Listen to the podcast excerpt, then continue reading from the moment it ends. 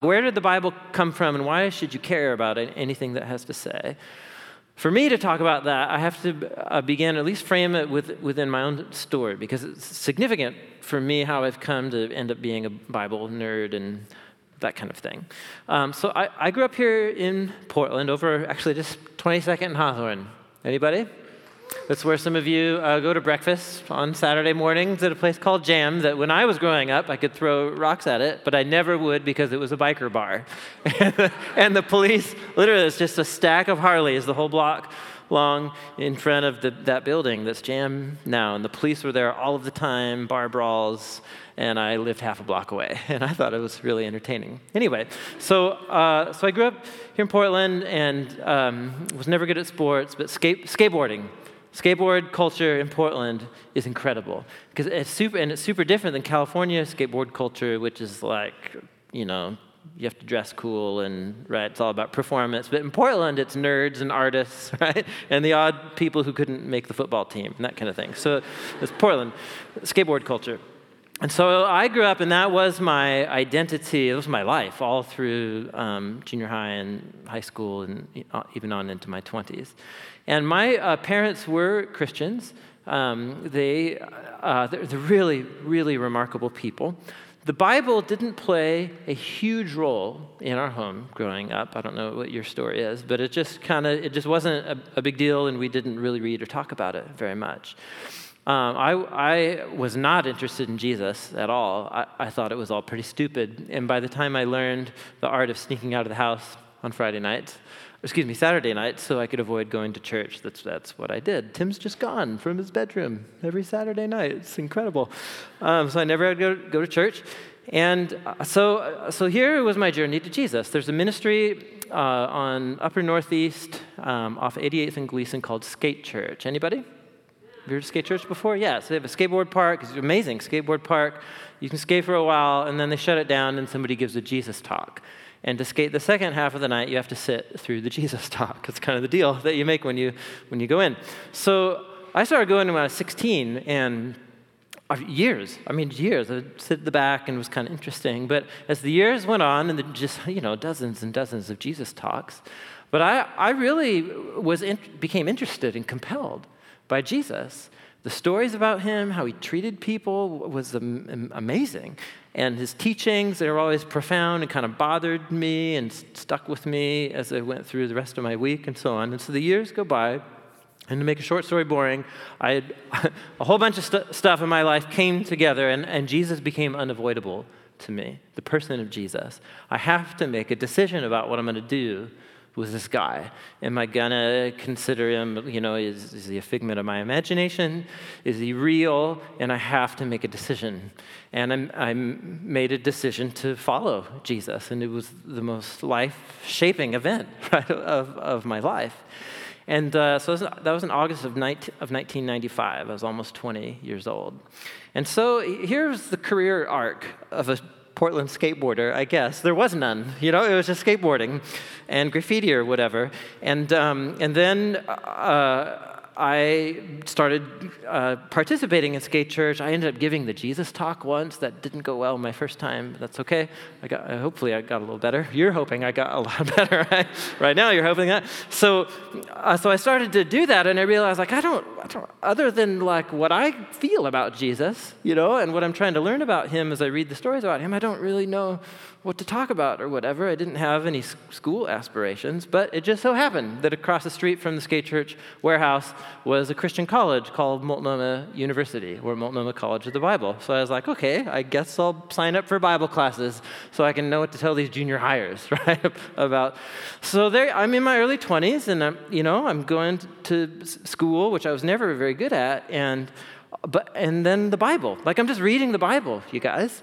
And I, you know, I was reading the stories about Jesus, and that was he was so compelling to me. But he's constantly quoting from the Bible, right? He's like he hasn't memorized or something, and he's always talking about it and interacting with it, defining who he is in relationship to the Scriptures. And so I'm like, okay, I need to develop a relationship with this whole book, not just the parts that I like. And so, you know, I'm taking these classes, I'm reading the whole Bible, and it's a foreign, strange new world to me. There's a talking snake on page three, and, and so on, right? There's all just so many bizarre, strange things about the Bible. So, first, just the content of the Bible was new and foreign to me. And then the historical question started to come to me like, where did this thing come from? Like, where did it drop out of heaven? Where did it come from? Like, why should I care about this? And so the, it went for like skateboarding, skate church, sign up for ancient Greek, and then sign up for ancient Hebrew. And I don't have anything better going on in my life, but this is really interesting, and I'm having a blast. And so I don't know what to tell you guys. Like, I just became immersed, absolutely immersed, and I couldn't get enough and the, both, and I just fell in love with the strangeness and the kind of like sometimes I'm repulsed by it, but I'm also drawn to it at the same time. I think most of us have a relationship to the Bible that's I, what I jokingly describe as your relationship to your weird uncle at Christmas right? Which is like he's in the family, so you're supposed to like him, you know what I mean? Or at least you're supposed to interact with him, you know? And, uh, and sometimes he's cool and he says interesting things and he has interesting stories to tell you, and other, most of the time he creeps you out, you know? And it, there you go, but you're around him, and, and that, I think that's how most of us, if we're honest, feel about the Bible. Anybody? Can, can I get an amen? That's good. All right. This is a church full of people who are honest, right? This is, this is a safe place. Many churches, you would get in trouble for saying whatever. So, you get my point. so, uh, I, uh, here's, here's where it, it landed me. I, I couldn't get enough. And so, uh, four, 14 years, um, four educational institutions later, um, I, I, got to uh, study uh, the Hebrew Bible and the Greek New Testament with a host of different scholars, and I became really, really engaged and interested in the Dead Sea Scrolls. And I, so I went to school in Jerusalem for a year so I could see them and, and do research on them. And so there you go. I mean, I don't know what to, I'm confessing, confessions of an absolute Bible freak, right? like, I just, it's, it's just been my life. And, but for me, this has always been about Jesus. Jesus defined who he was, what he said, and what he did in relationship to this strange book. And so the questions about where it comes from, like it really, it actually really matters, I think. And so here's what's interesting is I'm immersed, you know, for over a decade in the complex, wonderful, fascinating history of the making of the Bible and its languages and culture and geography and how, the, how it all happened, right? And so I'm sitting there and having a blast. And I have colleagues, like other uh, students, uh, you know, at different schools that I'm at, and they, you know, were, were, raised in church and raised around the Bible. And so we're learning the same history and the same language and all of this kind of thing. And I'm watching their faith totally get sh- shattered. Like they're scandalized by this history of the Bible that they're learning. And so, uh, and, and it really was puzzling to me because I, I loved the complexity. I thought it was so amazing. And I'm like, this is so wonderful. It's so, there's so many layers to this, and how all of it points to who Jesus is and how it, it finds its fulfillment in him. And he's not a figment of my imagination. Like, he's a real figure in history, and he's, uh, he's speaking to us through these scriptures. And I have friends who are drawing the exact opposite conclusions from the same exact history. Are you guys with me here? Does anybody know this tension here? So maybe, maybe it's you. Maybe it's a, a friend uh, that you have or something, and they, you know, took intro to biblical literature in, in, you know, in college or something like that, or they watched some self-proclaimed expert on YouTube, and they learned the publicly accessible, complex history of the making of the Bible, and they are scandalized. And their conclusion is, it's so thoroughly human. How can you say that this is this is God's word. And for me, it was this is so thoroughly human and is amazing. Isn't this wonderful how it speaks God's word? It's just the same facts with two completely different interpretations. And I became convinced there's a, there's a glitch in the system.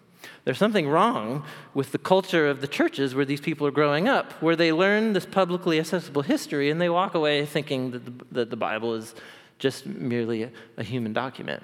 So so what's the glitch? Let me, I think the root issue is this, and I'll use um, a drawing. Uh, it's an M- MC Escher. M- Escher fans? Anybody? Yeah, it's great. MC Escher. Also, uh, another part of growing up on Hawthorne, this is so typical, you guys. My dad was a painter. I grew up on Hawthorne, my dad's a painter, right? So, anyway, so, but he, he had a studio in the garage in the back of our house off 22nd. And so I grew up all around paint and butcher paper and stuff everywhere, and lots of art books. And uh, Escher books were everywhere.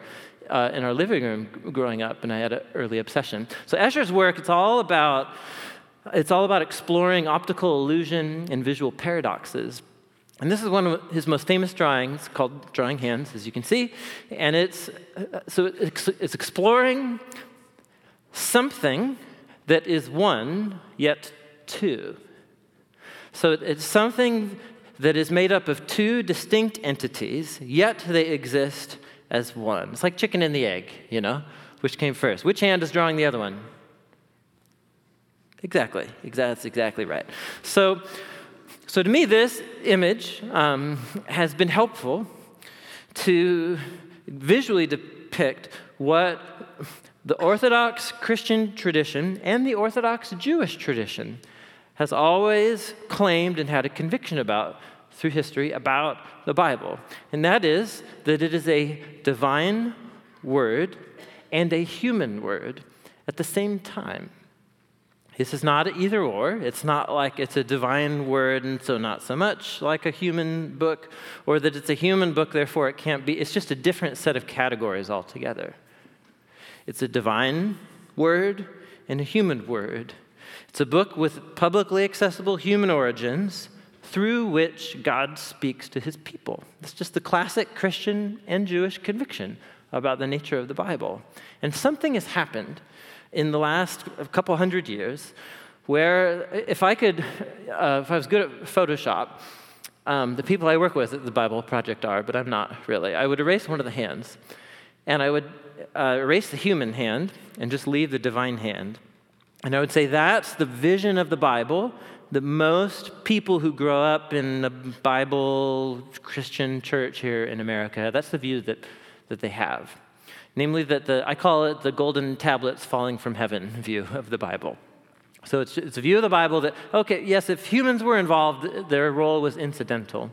And they were, you know, 66 different occasions, they were zapped with God's presence or something, and, you know, and they just sort of zapped, and then they write out the books, and, you know, virtually falling from heaven at least, and then here they are, bound in pleather, you know, and you go buy it at Barnes & Nobles or something like that. Like, that's, that's the vision. Tell me I'm wrong. I mean, tell me, like, that's the vision. And the golden tablets falling from heaven view of the Bible goes along with an assumption about what the purpose of the Bible is. And that purpose of the Bible, in that view, is that it's a, a, divine behavior manual, right? It's a divine list of rules and commands about how God wants you to behave and doesn't want you to behave. And if you, you know, have the correct beliefs and do the correct behaviors, you'll go to the good place and not the bad place after you die. Tell me I'm wrong. I mean, tell me, like, this isn't what most people believe. Tell me this isn't what your neighbor thinks you believe and why they think you're stupid and crazy when you tell them you drink Kool-Aid and like read through the Bible with a whole group. You, you know what I'm saying here? Like this is that's the default view of what Christians believe. And that actually is what, what many Christians believe. The only problem with it is when you actually begin to read the Bible. And when it tells you about where it came from, it's not that story like at all. And when it tells you the story of what it's for, why it came into existence, and what its purpose is, it's just not that story at all either. And so here's what I'd like to do. This is super brief. I'm trying to condense into the next, you know, like 30 minutes um, what I've done in a number of other places. So I have a four-hour version of what I'm about to do in the next 30 minutes. So, and it's up. Uh, I have a website where I collect sermons and teachings and classes that I do and so on. Just my name, timmackie.com. Feel free to go geek out on the four-hour version of what I'm about to condense into 30 minutes, totally inadequately. Everything I'm about to say is completely inadequate because every sentence needs a footnote with a stack of 10 books behind it. But there you go. So so how, how did we get right our wrong version? And more importantly what is, the, what is the publicly accessible story of how the bible came into existence? So pop quiz i'm a professor too. So pop quiz there's no consequences for failing this quiz but act like there are And, you know act like you care or whatever. So uh, pop quiz. In the bible what is the first mention of the writing of the bible So, what's the first mention of the writing of the Bible as you're reading through into the story of the Bible? It's a wonderful fact to know and forget, I suppose. but maybe you won't forget it because I think it's really interesting. It's not where you might think it is. The book of Exodus, some of you are feeling vindicated right now. the book of Exodus, chapter 17. It's an odd story. Uh, you'll see it up here on the screen. And uh, so here we are in the story. The, uh, you've seen the movie, right? The 10 plagues, Pharaoh, Moses, all that kind of stuff, right? So uh, the Israelites were enslaved and brutally being destroyed, and Moses arises, let my people go, and God rescues them out of slavery in Egypt. And after that, they're wandering through the desert. The Israelites, these escaped slaves, are. And so think of a huge group of escaped slaves and refugees wandering through the desert, just ripe for plunder. Or at least uh, this group of people thought so. So the Amalekites came, and they attacked the Israelites at Rephidim. And Moses said to Joshua, Choose some of our men and go out to fight the Amalekites. Tomorrow I will stand on top of the hill with the staff of God in my hands. Now, some of you, just hearing that bit, do you, some of you know this story? It's a very interesting story. So, what happens is that Moses goes up on this hill and he can see the battle happening. And when he raises his staff like this, the Israelites are winning. But he's an old man. And so he gets tired, you know? And so his, like, you know, his arms start going down and then they start losing. It's very strange. And so then he gets these two guys to come hold his arms up and they win the battle. After the battle's over, this is what happens. Then the Lord said to Moses, Write this on a scroll as something to be remembered. It's the first mention of the writing of the Bible in the Bible. As, I mean, you read right over it, right? It's, it's like not that remarkable. But it is. It's, it's very significant. Stop and think about this. It's the first mention of the writing of the Bible in the Bible, which means this tells us something important about what the Bible is, why it came into existence, and what it's for, like what you're supposed to do with this thing, the Bible. So, what, um, wh- wh- write this on a scroll. Write what? What is this? So, yes, write the story, right? There's really remarkable event just took place. God saved the Israelites in this really incredible way. Write it down. Why? To remember. So there's something significant, there's something identity shaping that just happened. Right? There's a history, a foundation story that's being written here about who God is, whose character is revealed in this story, and about who these people are.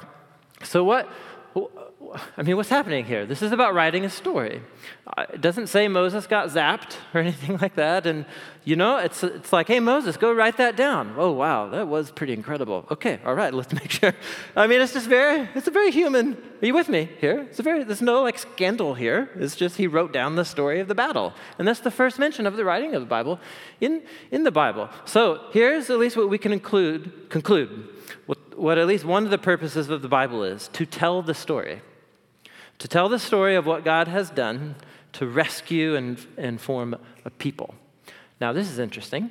Um, is this the first time that God has rescued and saved these people?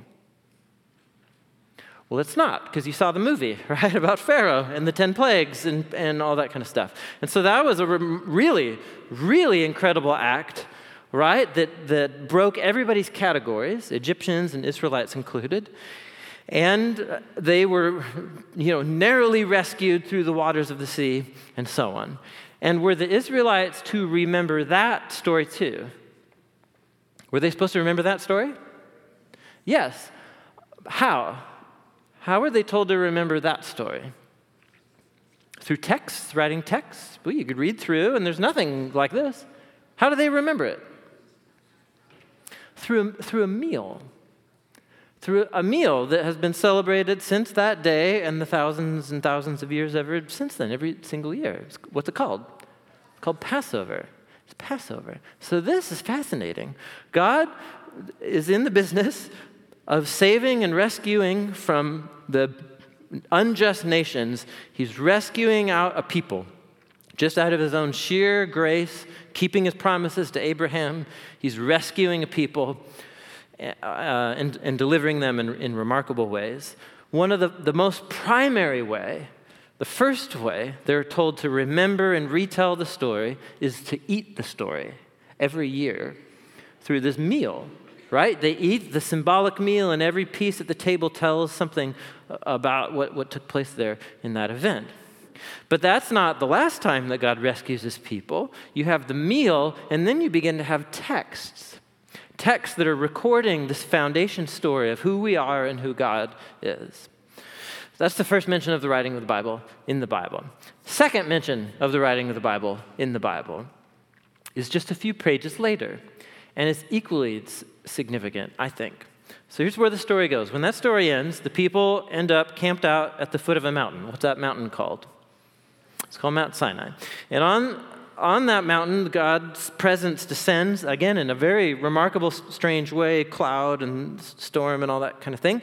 And God says, Here's why I rescued you out from among all the nations to become my own people. And God invites them into a, uh, what the, uh, the biblical authors call a covenant relationship. And a covenant, it's like, you know, two people get together and they make out t- together the terms of this relationship. Here's what I'm going to do, here's what you're going to do. We call it a contract in our culture. In the biblical uh, world, they called it a, a covenant, a binding of, of two whole people to each other and their devotion and their allegiance to the terms. And then God gives them the terms of this relationship, the, what He wants them to fulfill. And the first 10 items of the terms of the covenant have become quite famous in our culture. In fact, quite a debatable topic, haven't they? And people love to debate about if they should be inscribed in courthouses and so on. But, but there you go. That's, what am I talking about? We call them the Ten Commandments. They're, just, they're actually never called that in the Bible. They're called the Ten Words. The Ten Words uh, in, in the Hebrew Bible. And then after that come 52 more, right? As they're at the mountain. And then a total of 613 in the first five books. So ease them into it, right? But so, so the whole point is this is a covenant relationship, and the laws are given as the terms of this covenant. And God, God says why He's inviting them into this relationship. He says He wants to make them into a kingdom of priests, right? Because all they know is the Egypt, where people are dehumanized, where the laws have been written so that it's good to kill babies and erase people from existence so that we can build bigger buildings and so on. And so that's their world. And so God rescues these people, and He wants to retrain them to become new and different kinds of human beings so they can be priests, so that they, they come into proximity to God through this relationship and they become reshaped and become this example, this representative of God's character out to all of the nations. And then the terms of the covenant are given. And then here's where the story comes in Moses went and he told all the people the Lord's words and laws. This is after the 10 plus the 52 are given.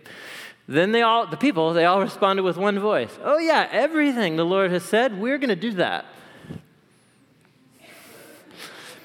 So, it, right, if you know how the story goes, that's why some of you are laughing. Then Moses then wrote down everything the Lord had said. Then he took the scroll of the covenant and read it to the people. They responded, We'll do everything the Lord has said, we'll obey. This is the second mention of the writing of the Bible in the Bible. Is this different than the first time? It is. So, what did, what's Moses writing the first time? The story. What's he writing down this time? The terms of the covenant. And this, this text is now called the, the scroll of the covenant. This, the, this text represents the story of what God has done to rescue us and now how he's inviting us into a relationship. And the, the laws here are, are a part of this mission that God is on to call human beings to become something that He called and made them to be, but that they failed to be. But I'll rescue these people and we'll make them into this community of priests to all of the nations. And so there you go, you guys. Uh, it's the first mentions, two mentions of the writing of the Bible in the Bible. Tell the story, terms of the covenant. How you doing? So it seems to me um, that we should pay attention to this. This is the account that the Bible gives of its own origins. Um, it was written by people. Scandal, you know. No, it's written by people. It's, and it's written by people, like Moses, right, is the first figure here. He's clearly someone who has a strong awareness and sense of the divine presence and of the divine call on, on his life, it's clearly. And as he's writing out of these events, remarkable events that are, are taking place, his human words become the vehicle of God's words to his people throughout the, the generations, including, including that one. And this is very, very different than golden tablets falling from heaven. Do you see the difference? I hope you can sense the difference. So golden tablets falling from heaven right? It's typically it's about this divine rule book falling down. And so the, when what do the rules represent? The rules have to do with, you know, the author of the universe and he thinks he, everybody all ought to behave a certain way and he's pretty uptight. And so if you don't follow the rules, to hell with you. Right? At least that's what your neighbor thinks you believe. And that is probably what most Christians believe too. I don't think I'm wrong about that. But do you see how this is just totally different? Do you see how this is different? What's the first purpose of the writing of the Bible?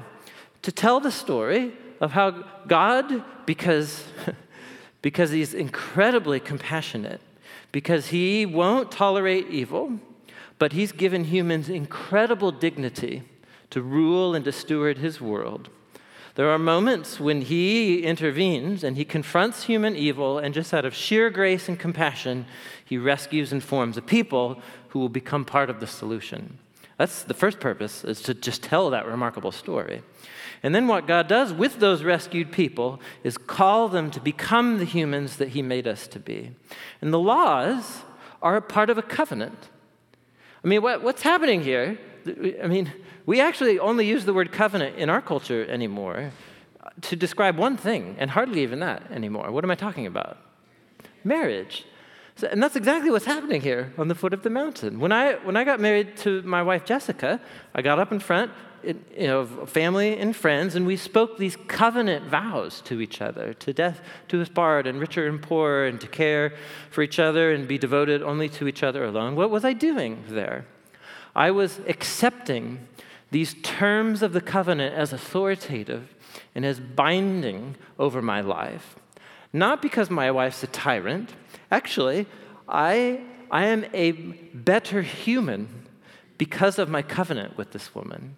I've had to rise to the occasion and no more Cheetos till midnight with video games, right? So no more of that, right? But actually, like, grow up. And that is a subtle diss to those of you who Cheetos and midnight and video games. But like, grow up and like become responsible. And, and like, it's challenging, it's hard. There are times when those covenant vows are extremely inconvenient to me. But I don't view them as dropped out of a tyrant from heaven, right?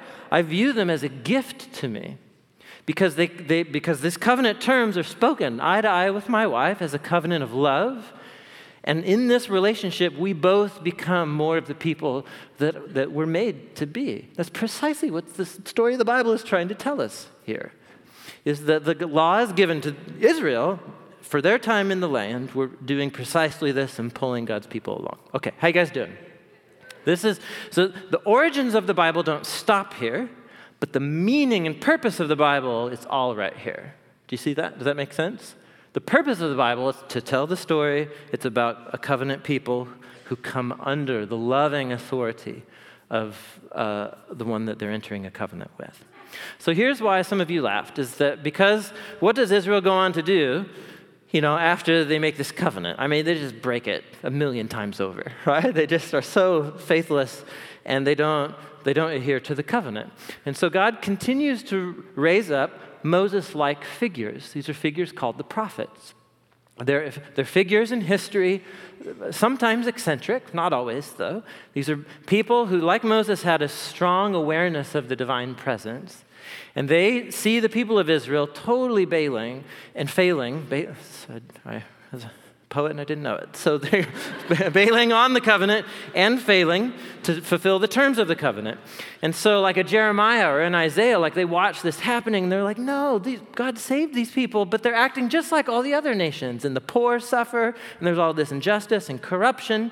And it's like, why, what did he even rescue them for? They're not even doing what they said that they would do. So these prophets begin to speak. And you get a Jeremiah who's like on the street corner being like, you guys, stop it. No. And he writes poems and sermons and essays, and he's out there preaching on the corner.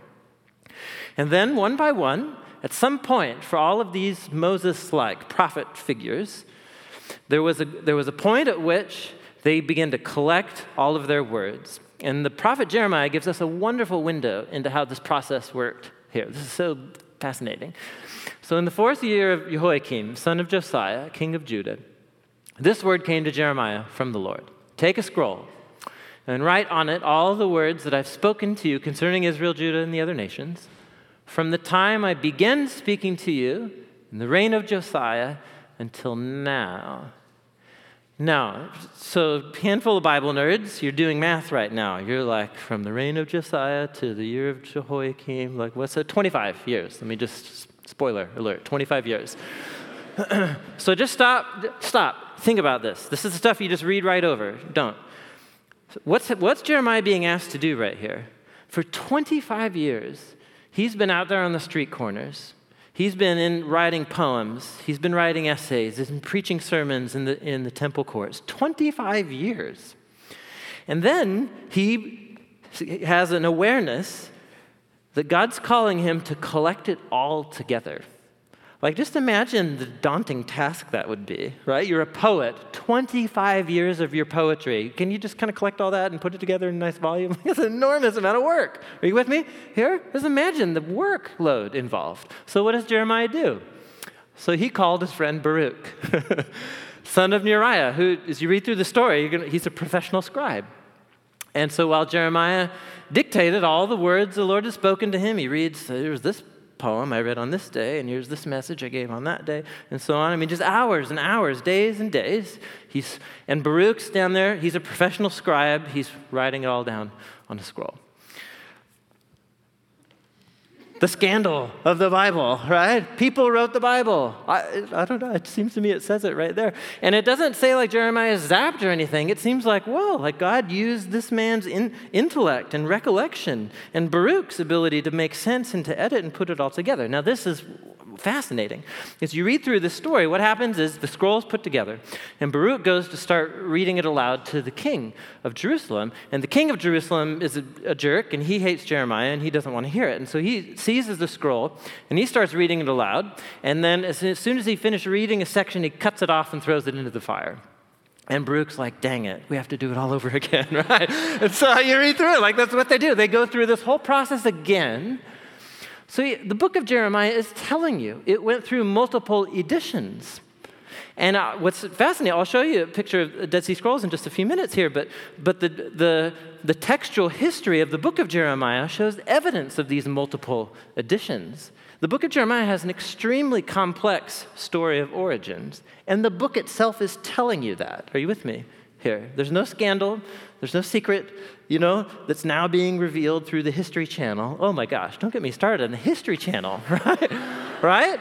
Because, okay, so here's the vision of the Bible on the History Channel. It's that, like, so actually, this was all produced by a small circle of very old men with long beards or whatever, and they have this, you know, religious, ideological power play, and they want to dupe the masses to give them their money or something, and that's the real story of the origins of the Bible, right? Have you seen that episode of the History Channel? So the problem with that story is like history, like actual history, and not just history within the Bible, all of the publicly accessible history around the Bible about how scribes worked and what they did. And so it's all available to us. And the History Channel gets the fringe scholars who don't represent the voice of scholarship, and they get them to represent the assured results of historical. Are you with me here? So, and if, I mean, that's just for the Bible. Who knows what they did with World War I or whatever on the History Channel. But anyway, so, sorry, I'm really starting around here. So, the, here's my point. Okay, no, this is cool. So, um, about 15 years ago, a lot, there's always archaeological work happening in, in the city of Jerusalem, really exciting discoveries and so on. One thing that they often find are what are called uh, bulla or, or ancient seals. So think like on a scroll. You've seen this in a movie or something. There's a scroll, and you want to protect the contents, so they would pour some wax on the overlapped roll, and then like you know you have a ring and put uh, a ring, and, and what do you call this thing? Like a signet ring. Yeah, there's like a seal, there's like an impression there. So they find these little tiny seals all over in the dirt and, and signet pieces and so on. So they found one in, in uh, the early 2000s. And the inscription of it, I mean, it just tells you right there.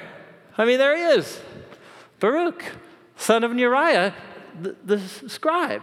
And this is what's remarkable. Do you see on the upper left there, these horizontal ridges there? So this is clearly a necklace piece. And it was one of these jobs where he like rolled it with his thumb right over. Do you see that right there? This is a thumbprint of a biblical author. You guys?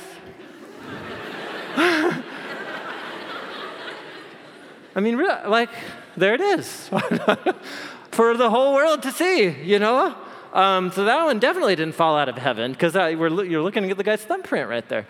Um, it's not rad. It's really remarkable, I think. Um, so there you go. That's Jeremiah. So Jeremiah's efforts are in vain, however. And so his words are rejected, the scroll is rejected, and Israel comes to its doom uh, not long after, after Jeremiah. And that, story, that cycle just keeps repeating it itself. And so the Bible comes into existence telling the story of what God has done to save a people, about inviting those people into a covenant relationship. And now the rest of the Hebrew Bible is telling us the minority report of all of the voices who weren't paid attention to until it was too late. That's the Hebrew Bible. And so Jesus of Nazareth comes onto the scene. And he's, he's a, a, Jewish rabbi, he's connected to the family of David, and he comes onto the scene with an electric message of the kingdom of God. That the God, this God who's been rescuing people and is trying to reach all nations and form a covenant people that Israel has failed to become, he says, God is finally coming. He's here through me and what I'm doing. He's going to take back the place. And he's going to form that people and bring his reign over the world. And Jesus said it was happening through himself. And that message was, was he began, I mean, it attracted lots of people because he was so compelling. Everybody who met this man and had encounters with him, they walked away from these encounters transformed. And the very things that, that draw all of us here, how remarkable Jesus is, his sayings, his teachings, how he treated people. It was clearly an unparalleled event in history that st- still shapes history today. And, and, but it threatened a lot of people, especially those who were in power, like the kings who liked to burn scrolls of the prophets, or the same types of rulers who wanted to get rid, uh, rid of Jesus. And so it all leads forward to this final night before Jesus was killed. And, and what night is it? The night of what? It's Passover week. It's Passover. And here's what Jesus does. We're told that while they're eating, right, this Passover meal, Jesus took bread, and when he gave thanks, he broke it and gave it to his disciples, saying, Take and eat, this is my body. And then he took a cup, and when he had given thanks, he gave it to them, saying, Drink from it, all of you. This is my blood of the covenant which is poured out for many for the forgiveness of sins. So Jesus is, is portraying what's about to happen here in his life and in his death and in his resurrection. It's a new Exodus story, it's a new act of liberation. God's going to yet again save his people from the clutches of evil and injustice. But who's the tyrant this time? right? Because it's not Pharaoh. But it's also not like Caesar, and it's not the Herods. It's not like who, what does Jesus think that he's doing? And how is he liberating people? Jesus sees himself as forming a new people, inviting a new covenant family and bringing it into existence through his death that's for the sins of many so they can be forgiven. Jesus sees himself as, as taking into himself the train wreck of human history. The, you and I have all contributed to why this world is the way that it is. And Jesus believes that that's what he's taking into himself in his death that's for others. And as a statement of this God's incredible love, his unbreakable covenant love for this world and screwed up humans like ourselves, he conquers our sin and our death and its consequences in his resurrection from the dead. How you guys doing? That's the story. And then what does he do? The final scene of uh, this account of Jesus' life, this is the final sentences of the, Gospel of Matthew. We're told, Then Jesus came to them and said, All authority in heaven and earth has been given to me. So let's just pause right there. Another pop quiz. The answer is in yellow. So, so if you're a follower of Jesus, to whom, who, or what is your authority if you're a follower of Jesus? Jesus. Now, I know you guys worked through this passage, right? A couple weeks ago. This is, cru- this is crucially important, right? So if I'm a follower of Jesus, my allegiance and devotion isn't to a book that fell out of heaven, it's to Jesus of Nazareth, who lived for me, who died for me, who was raised for me, so that not, not just my sin and evil could be dealt with, but he was the human that I am made to be, but I, every day that I fail to be. And he was that on my behalf. And now the risen Jesus is calling me, and he's calling you to follow him and to embrace what he did as being done for you. And that my own sins and failures are right there. That's what he's taking into himself. And that his resurrection life is now his gift to me. And so this is, this is the same moment as what happened at the mountain, right? Jesus is inviting and bringing into existence a new covenant family. And, and it's people who will come under his authority. Now, how, how does the Bible play into this? Just watch. So he says, who's he talking to? He's talking to his closest circle of his disciples. They're going to be called the apostles. And he says, okay, now you go. Go out to all of the nations and make disciples, grow, and invite everybody into this covenant family, baptizing them, initiating them into the covenant family in the name of the Father, Son, and the Holy Spirit, and teaching them to obey everything that I've commanded you, and I am with you always to the very end of the age. So, what, what did Jesus ever write anything? What did he give us as a way to remember the story of what he did for us? He gave us a meal, didn't he? Just like, and it's a Passover meal, right? He gave us a new Passover meal to tell the story of what he did to rescue and liberate us from ourselves and our own selfishness and sin. And then what he's doing, he's inviting into that covenant family everybody now. What, and Jesus didn't write anything that we know of, but he taught a lot and he did a lot. And so here's what's happening in this scene. This is crucially important for the origins of the Bible. What he's doing right here is he's passing his authority as the gracious risen king. He's passing, it's like Dukes of Hazzard. It's like the sheriff. He's depu- deputies. He's creating deputies right here. He's deputizing this closest circle of his followers to go teach on his behalf. And in their writings and their speaking, to point people back to Jesus, to obey and follow everything that he's commanded. And what you're looking at in that sentence is the origins of what we call the New Testament. There are four documents connected to that closest circle of apostles that tell the story of what God has done to rescue a people. We call them the four Gospels Matthew, Mark, Luke, and John. And then there's a whole collection of letters written by that closest circle of people who they are guiding the early communities of Jesus' followers with how to resolve their conflicts, how to deal with all of the complex cultural issues that arise when you try and follow the way of Jesus in ancient Corinth and in ancient Rome and in Portland. How you guys doing? This is the New Testament. And it tells you right there that it comes from these people. But yet, the writings that come from these people are precisely an expression of the authority of Jesus. And they're an expression of Jesus' living presence that's with his people always. So, what, what do we mean when we say the Bible is, is God's authority over me? What I mean is, I, what, I, what I mean when I say that is that Jesus is my authority. And, he, and it's not a golden rule book dropped out of heaven. It's a book that emerged out of this incredibly beautiful story that all points to Jesus who loved me and gave himself for me, and he is the only kind of authority I would ever want to be under. Amen? I mean, there's, beware of people who claim that they have golden tablets dropped out of heaven. You know what I'm saying? Like, really? And especially if they ask for your credit card number, right? You're just like, because there's not, how do you know where it came from? How do you prove it? How do you test it? Do you see that the Bible is not that? It's just very, very different. There's a whole history that's accessible to us. Man, I, and I haven't even showed you the Dead Sea Scrolls yet. Let's change that right now. So here's, here's where, this, where the story goes from here. These writings, you have the writings of the Hebrew Bible, you have the writings of the apostles in, in the New Testament, and they're churning and they're spreading, right, as the Jesus movement spreads.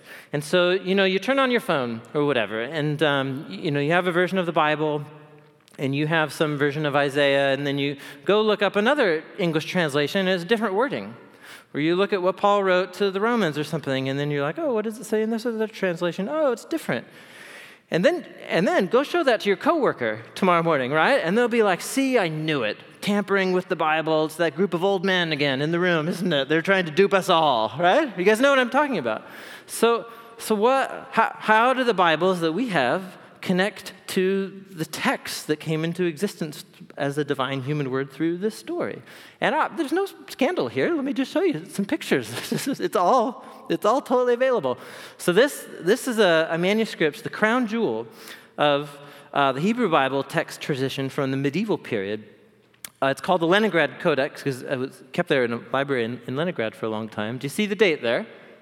It's, it's, it's a thousand years old from today. And you can see the central text there in the three columns right there. And then do you see all that little stuff around it? That's called the Masorah. The Masorah. And what those are, those are little uh, footnotes for the scribes. It's this complex code language. And there'll be little signs over a word in the main text, and then that sends you out to the outer column.